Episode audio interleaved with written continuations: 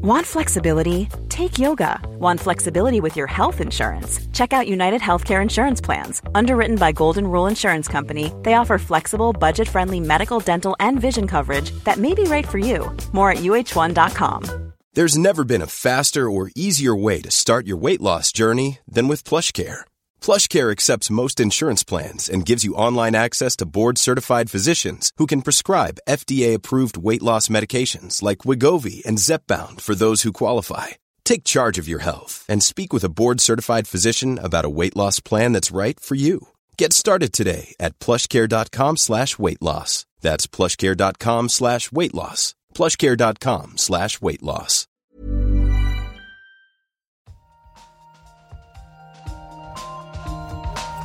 In an experiment, Yeah, we don't know yet. Why is light so far? Like it sounds so simple. They had no idea. But now the data speak. I find this not only refreshing, but, but at some level astounding. nature. Welcome back to the Nature Podcast. This week, the ongoing problem of hiring discrimination. And, uh, oh man, what was it again? Oh yeah, making fruit flies forgetful. I'm Nick Howe. And I'm Benjamin Thompson.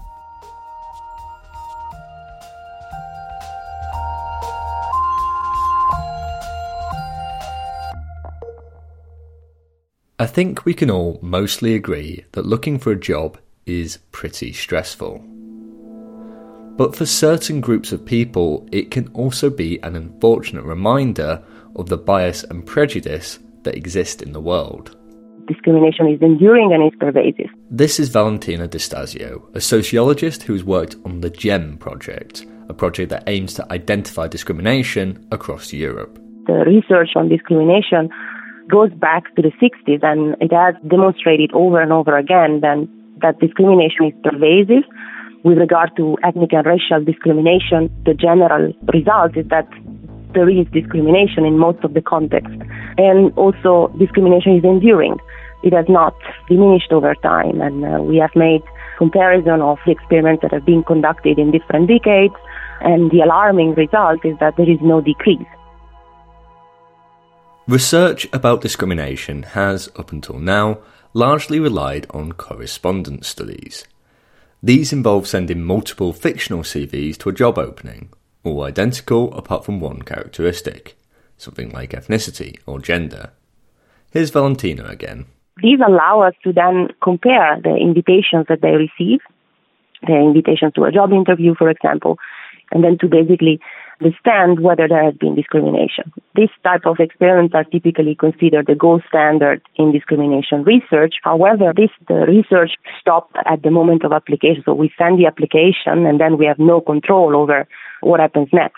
Also, in these studies, you can't send too many CVs, or you risk interfering with real job seekers. Scientists needed another approach. And this week in Nature, Dominic Hangartner and his colleagues have been pioneering a new method using large datasets from employment websites in Switzerland. Here's Dominic. So, what we've done in collaboration with uh, the Swiss Ministry is that we track how recruiters on the website search which profiles of potential candidates they look at, how long they look at these profiles, and who is contacted for a job interview. The advantage of this is that you have real world data, and a whole lot of it. Dominic and his team were able to leverage data from the Swiss Public Employment Service to get information about millions of job seekers and hundreds of thousands of job searches by tens of thousands of recruiters.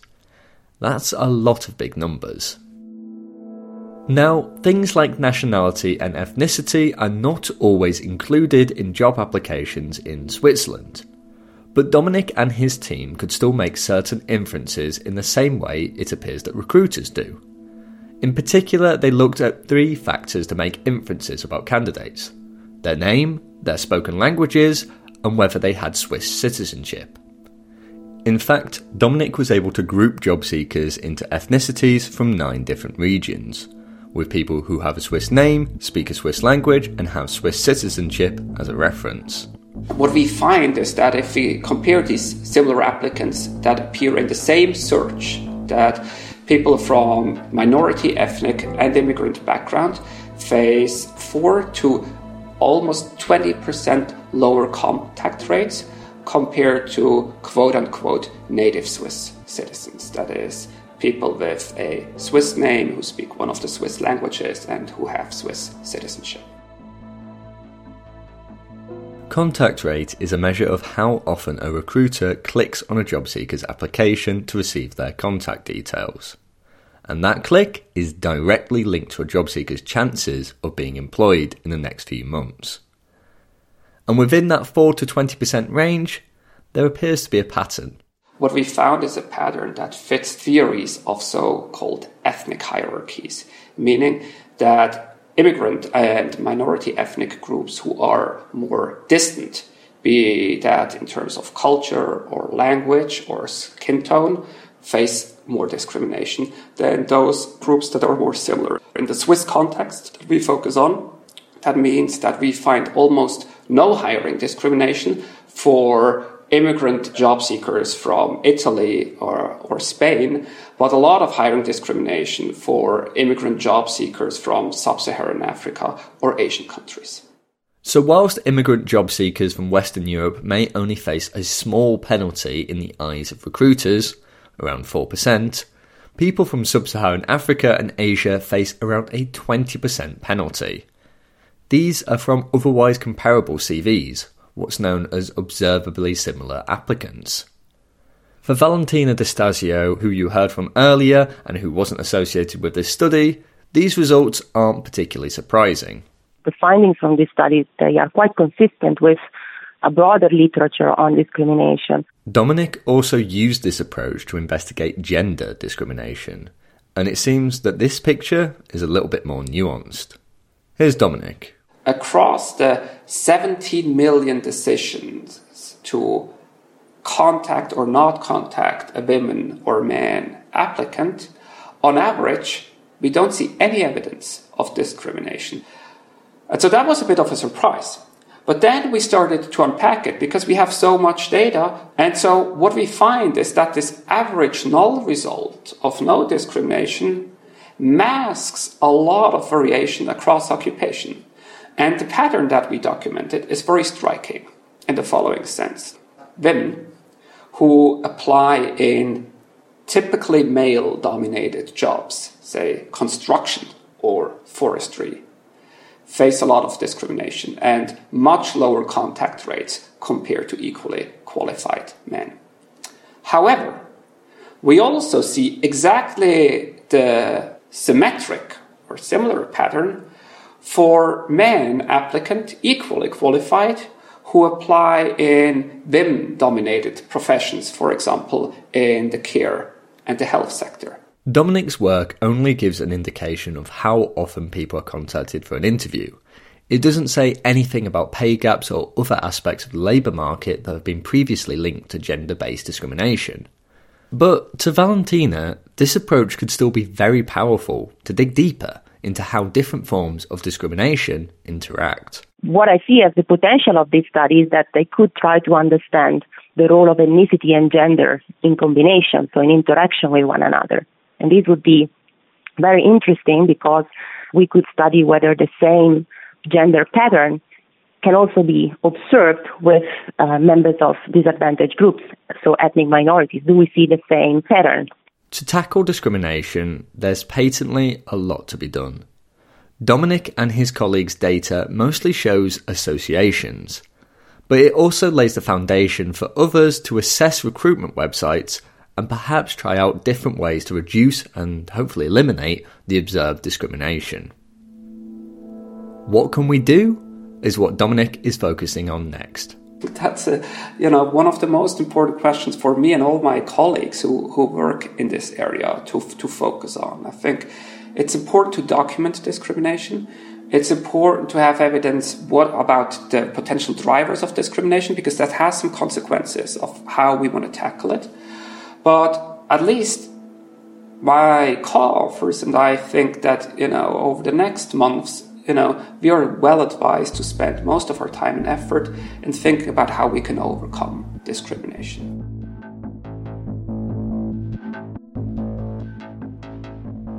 That was Dominic Hangartner from the London School of Economics in the UK and ETH Zurich in Switzerland. You also heard from Valentina Di Stasio from Utrecht University in the Netherlands.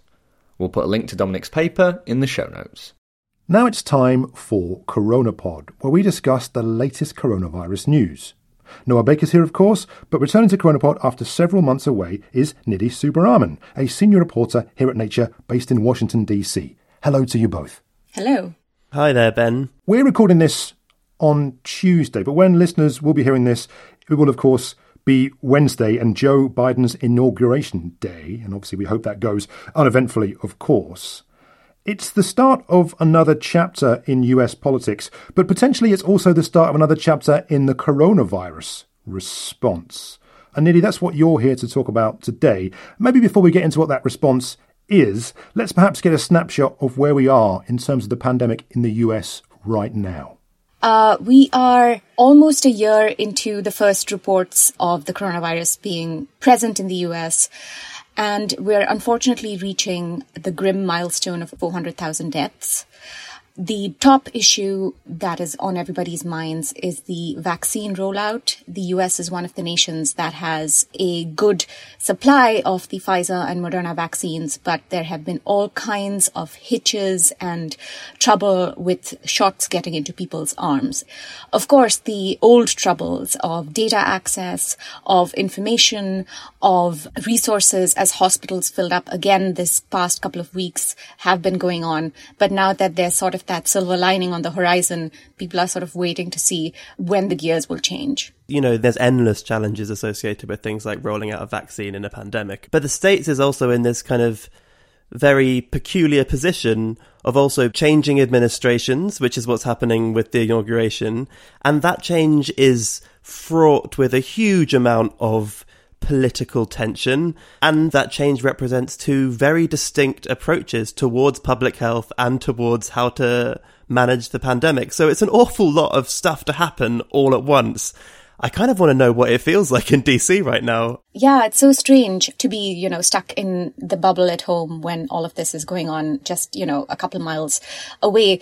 I was out when Trump was inaugurated in the crowds with people waving flags as he spoke on the podium. And now it sounds like that entire area is going to be marked with row after row of little flags which is both an indication of the state of the pandemic that we're in and also the additional measures around security and violence that erupted at the Capitol on January 6th and the reality of the insurgents that we witnessed earlier this year. The president elect and vice president are due to arrive, I think, today evening. And the first thing that they're going to do as far as kicking off inauguration activities is a memorial at the Lincoln Memorial, where they'll have 400 lights around the reflecting pool to mark the 400,000 deaths that the US is approaching. So a somber start to a major shift. And what do we think this shift is going to look like? Of course, the new president, President Biden, really started talking about the coronavirus a very, very long time ago. This response isn't something that's been thrown together in the past few weeks. How has what he said evolved, do you think? Yeah, so among the first announcements, almost after the election results were made clear and, and, called, was the announcement of a White House coronavirus task force that was stacked with luminaries and respected experts who've worked on pandemics in the past. So right off the bat, we had experts front and center. And then we've seen, you know, statements about mask mandates. We've seen last week David Kessler, who's a huge figure in health policy and public health circles, named to head up Operation Warp Speed, which is the US vaccination program. And then there was a detailed vaccine strategy that the Biden administration announced on January 15th that talks through all kinds of logistics. So both in terms of the people in the right positions and the start of a plan beginning to take shape, it seems like the pieces are beginning to be in place it's striking to hear almost everything that you've just said. You know, the stacking of experts behind this, a mandate to wear masks. It feels like, in many ways, the Trump administration's response to the pandemic has been characterized somewhat by sidelining experts. You know, the CDC was sidelined, the WHO have been sidelined.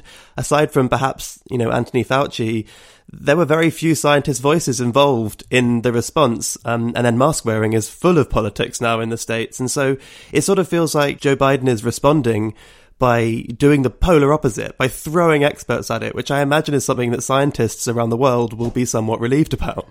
Certainly, that is a key step to have good science and good public health advice, you know, in the right places. But I guess it remains to be seen how the rest of the country sort of picks up from there because beyond knowing the good stuff, you need to be able to operationalize it and put the resources where it needs to be, which, you know, is coming to a head, for example, around the CDC's plan to roll out vaccines. The advisory group that decides who gets vaccines first has been thinking for months about who should be ahead of the line and what they should consider in a way to be equitable. But because of how the rollout has been so far, experts on the task force themselves have been wondering if it's time to switch gears to accommodate the reality of the rollout beyond, you know, the best theoretical advice.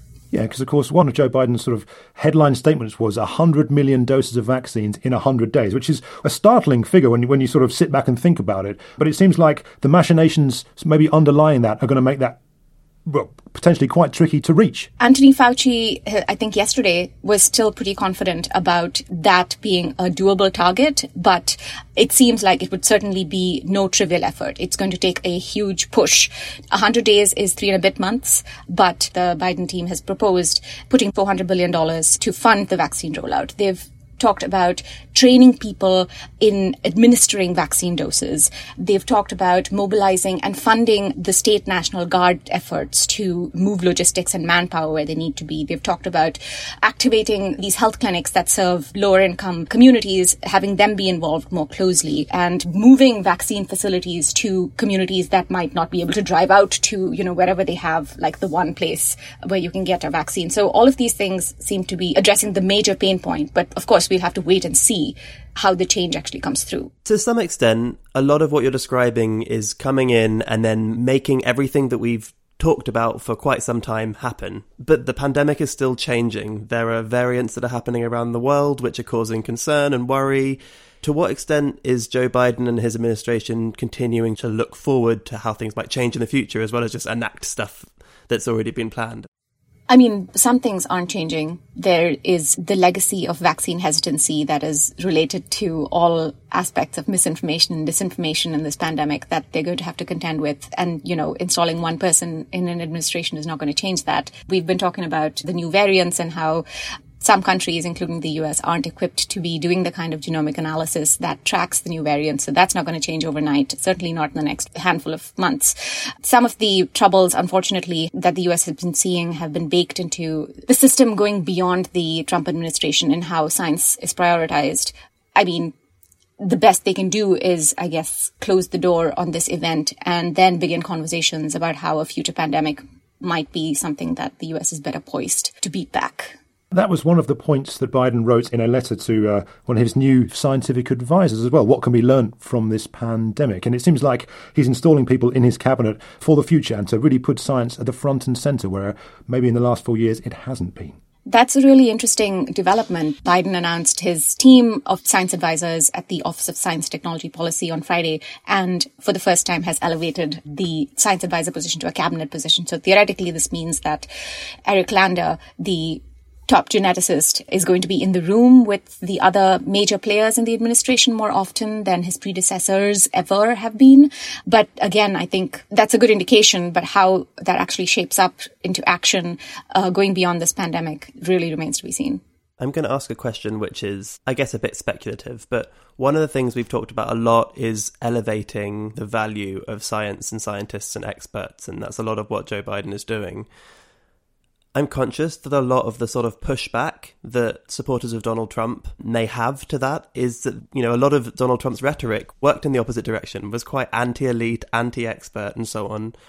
Do you have any kind of fear or worry, or do scientists have any fear or worry that this elevation of science again could lead to a backlash among that group of people who, you know, they're not necessarily happy that the, the administration is changing, and that has been shown in events recently. Is science in danger of perhaps setting itself up to be attacked further? That's a good question. But to be honest, that's not a new question. And science has always prided itself on its ivory tower status. And uh, of course, this pandemic has shown in multiple ways that it really needs to be accessible by people who are making decisions, but by people who are hearing them. And there's been a strong push to appoint people like Dr. Nunez Smith from Yale, who chairs the White House Task Force on Health Equity, I believe. So getting science to the right people isn't just whispering in the ears of presidents, but also being less lofty to those who aren't mixed into the enterprise. And, uh, that's a challenge that they have to tackle head on immediately for the sake of the pandemic and certainly beyond that too.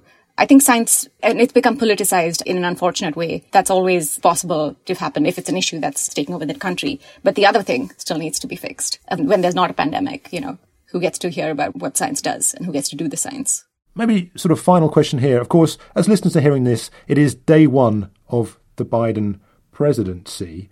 In terms of the response to the pandemic, what are some of the key milestones that we maybe need to keep an eye out for in the not too distant future? The big milestone is 100 million vaccines in the first 100 days. But we are going to, of course, be watching the trends after the expected mask mandates are announced. Those are just a handful of things that are going to be top of mind here. Of course, when the pandemic will alter course is a money question that everybody wants to know the answer to that we won't be able to see for another couple of months or so.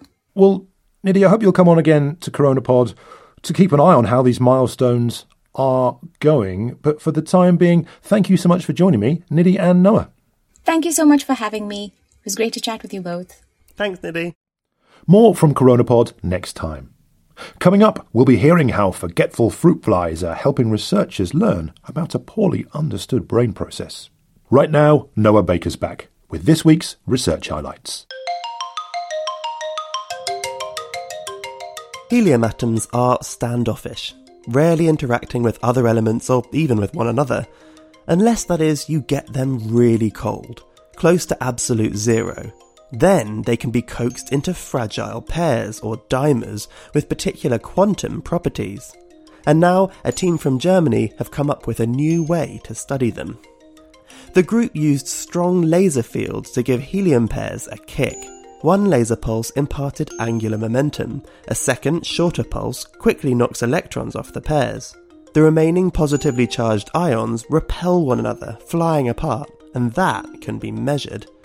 By varying the time between the first and second laser pulses, researchers could measure the dimer's quantum properties. The technique could also be used to study the less explored helium trimer, a group of three helium atoms as well as hopefully opening a window onto the dynamics of exotic quantum states. Read more in Nature Physics. We all know that getting regular exercise is good for your health, but surely only to a point, right? Well, according to new research, when it comes to your heart, not really. Researchers in the UK gave wearable motion sensors to more than 90,000 people and collected data on their physical activity for seven days. Then they stayed in contact with those participants for around five years, during which time more than 3,500 were diagnosed with heart disease. Across all genders, physical activity and heart disease risk were directly linked. The more you exercise, the lower your risk of disease. What's more, the authors found no upper limit to the benefit of increasing exercise. The most dedicated exercisers fared better than all other participants, even those that engaged in relatively large amounts of exercise themselves. The authors say their findings still hold even after accounting for differences in other factors like socioeconomic status. They also say that their dataset records physical activity more reliably than other studies, which rely on participants completing surveys about their exercise habits. Ugh, best go for that run then. Read more in PLOS Medicine.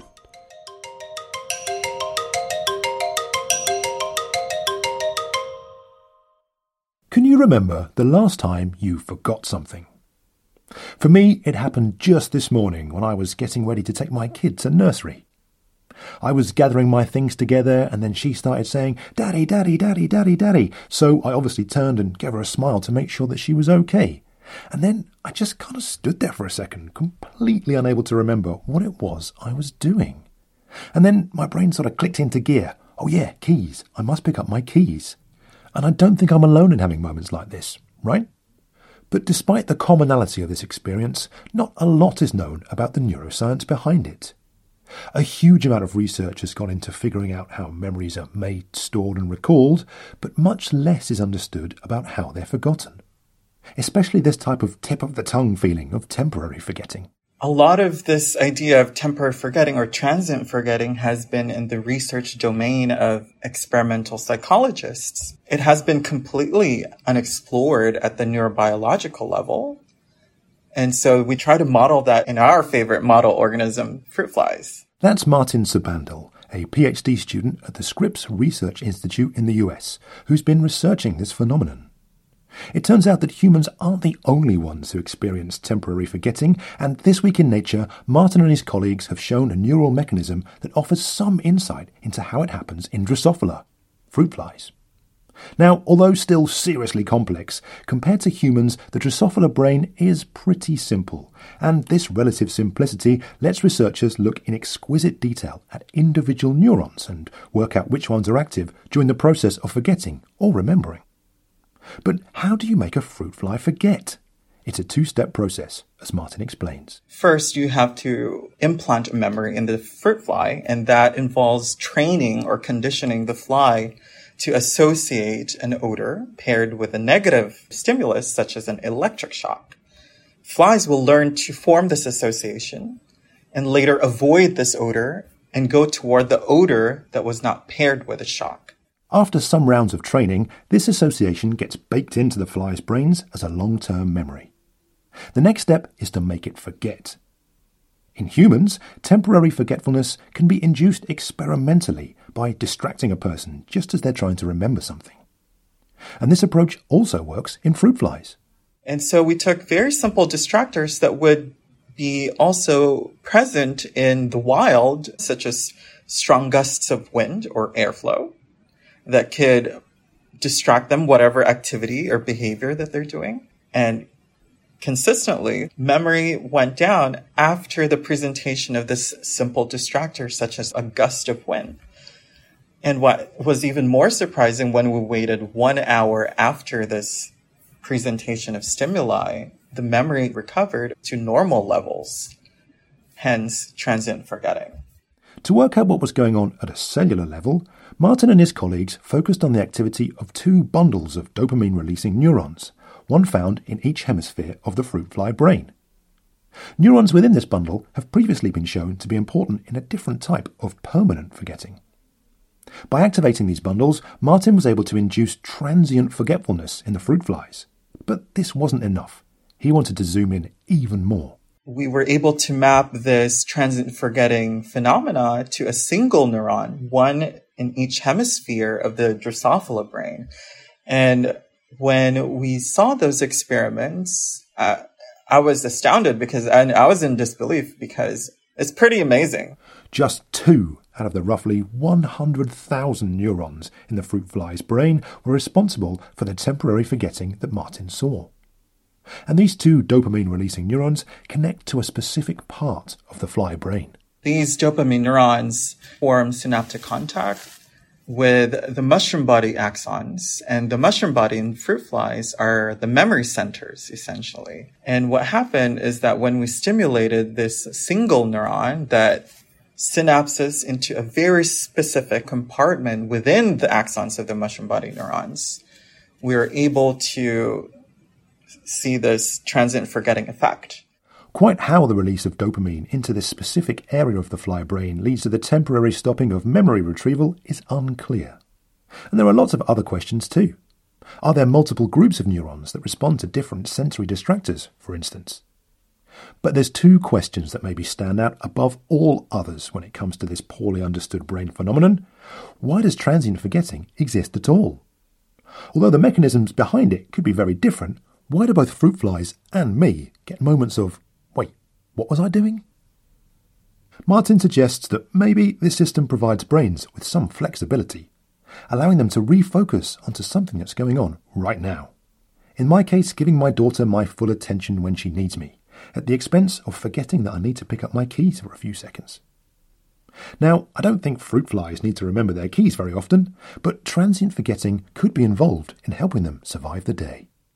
So, for example, when flies, they have this memory to go to, let's say, a food source. And what if by some random chance there's a predator? And so what they need to do is adapt the situation, escape, and then come back later on to that food source again. So it leads into this idea of adaptability and survival mode, but you can't efficiently do that without having to temporarily forget what it is that you're doing at the moment and then go back to it later on. I think it honestly it feeds into our abilities, whether you're an animal, a fly, a dog, and a human, to remain flexible to any situation. And yeah, there's more questions that need to be asked after that. That was Martin Sabandal, and we'll put a link to his paper in um, in the show notes, of course, where you can find out more about fruit fly forgetfulness. Finally on the show, it's time for the weekly briefing chat, where we discuss a couple of articles that have been highlighted in the Nature briefing. Ben, what have you found this time? Well, Nick, I've been looking at a story that was reported in The Guardian, and it was all about this kind of economic analysis that was performed by a group of thieving monkeys. Okay, there's so many interesting things in this sentence. One, thieving monkeys, but also they're doing an economic analysis. I can't do an economic analysis. How are these monkeys doing an economic analysis? well, Nick, let me tell you about these monkeys first. This is a group of long tailed macaque monkeys that roam around this ancient Hindu temple in Bali.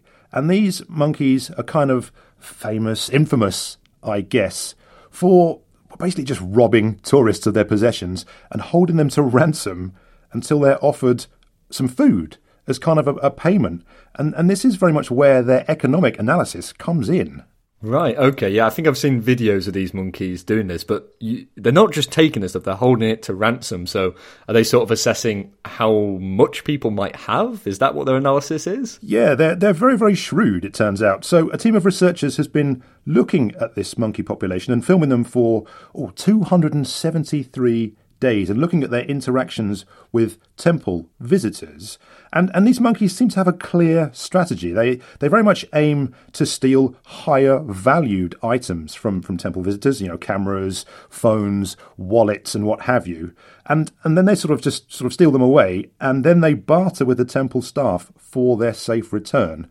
And as I say, they're really, really shrewd about this. They know which are the higher valued items and will well, will will barter for longer to get more food. That is fascinating because one, like the value of these items is meaningless to the monkeys, apart from it's got a value to the humans and they know they can trade it for food. That is, wow, these guys are incredibly clever. Yeah, absolutely. And, and, and so some of these negotiations took quite a long time, apparently. The longest wait for an item to be returned was like 25 minutes with 17 minutes of bartering. And if a monkey had stolen my camera, I think I would be, you know, sweating a little bit at this, this point. And for lower valued items, this time was, was much shorter.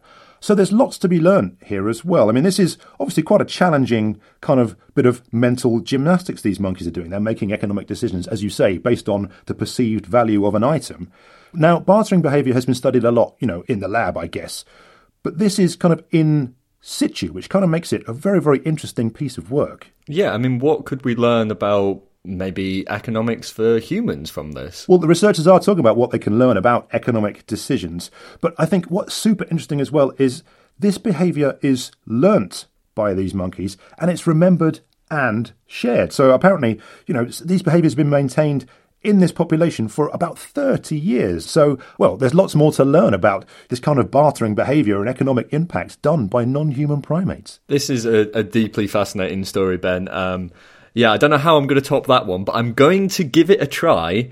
And this story that was in Science this week is a shocking discovery. I sense a heavy, heavy pun here, Nick. Right, what's the story? I, may, I, may, have uh, hammered that home slightly too much, but this story is about electric eels, so thus shocking. And basically, it's been thought for a long time that they hunt solo. These eels, they can get really big, they have no need for other eels to hunt things, they're very good at it themselves, but it actually looks like in some situations they will hunt in packs. Clever girls. No, hang on, that's the, that right Jurassic Park reference. hang on, hang on.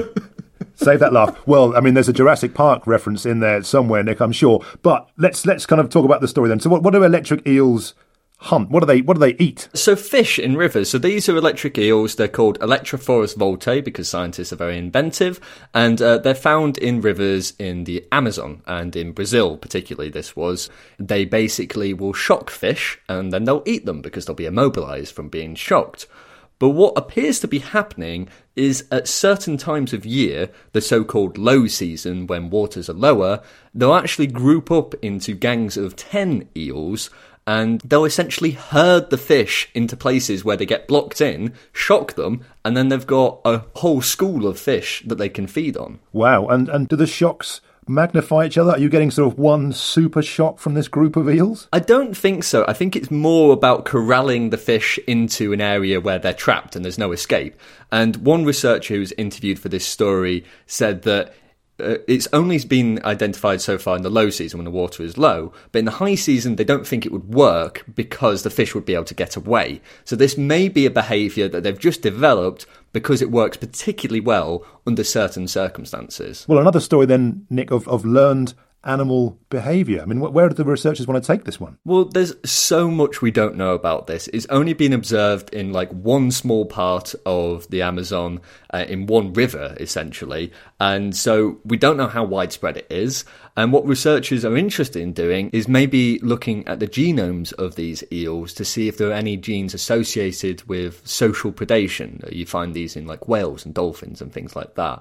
So that could be a predictor of whether there's a genetic component to this how recently it might have come about, and maybe if they look at uh, genomes of a lot of eels in a lot of places, they'll see how widespread this behaviour is. Well, Nick, congratulations on being our new eel correspondent, and I look forward to getting some more insights on this in the forthcoming weeks, months, and years. But let's leave the briefing chat there for today. And listeners, if you'd like to know more about the stories we've discussed, you'll find links to them in the show notes.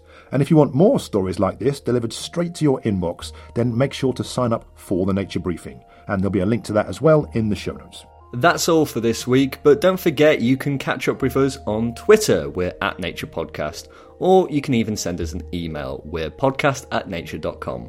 I'm Nick Howe. And I'm Benjamin Thompson. See you next time.